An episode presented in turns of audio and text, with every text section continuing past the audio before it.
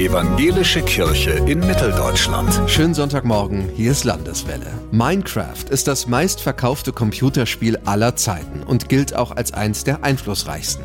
Und in dem Game treffen sich regelmäßig Kinder und Jugendliche auf den Servern der Ecclesia Digitale und bauen zum Beispiel eine Kirche.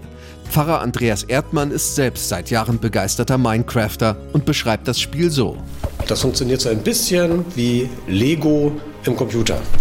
Also man hat Bausteine und kann mit diesen Bausteinen selber etwas bauen. Und dafür trifft sich Pfarrer Erdmann mit seiner Minecraft-Gemeinde innerhalb des Spiels. Zu den großen christlichen Feiertagen gibt es in der Ecclesia beispielsweise Minecraft-Gottesdienste. Dann gehen wir rein in eine selbstgebaute Kirche und feiern dort den Anfang des Gottesdienstes, gehen dann zu dem Teil, der sonst Predigt wäre, raus in die Minecraft-Welt, äh, wo einzelne Sachen aber auch inhaltlich selbst gebaut werden. Klar, Minecraft macht keinen Spaß, wenn man da nicht selber auch bauen kann und sich selber mit dem Thema auseinandersetzen kann. Wöchentlich bauen die Minecrafter außerdem Geschichten oder bekannte Bibelstellen nach.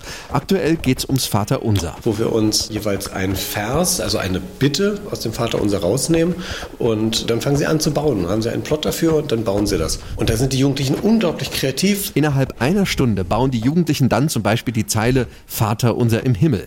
Ganz verschieden, als Treppe, als Weizenfeld oder als dreistöckiges schwebendes Gebäude.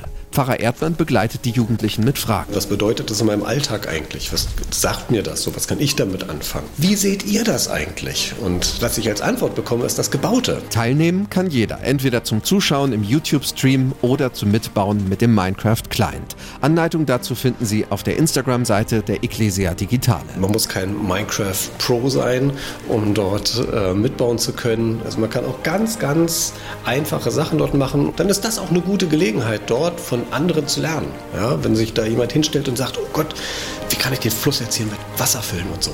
Zack, ist die Antwort da. Und dieses gegenseitig helfen, das macht natürlich auch ein schönes Miteinander aus. Stefan Erbe, Evangelische Redaktion.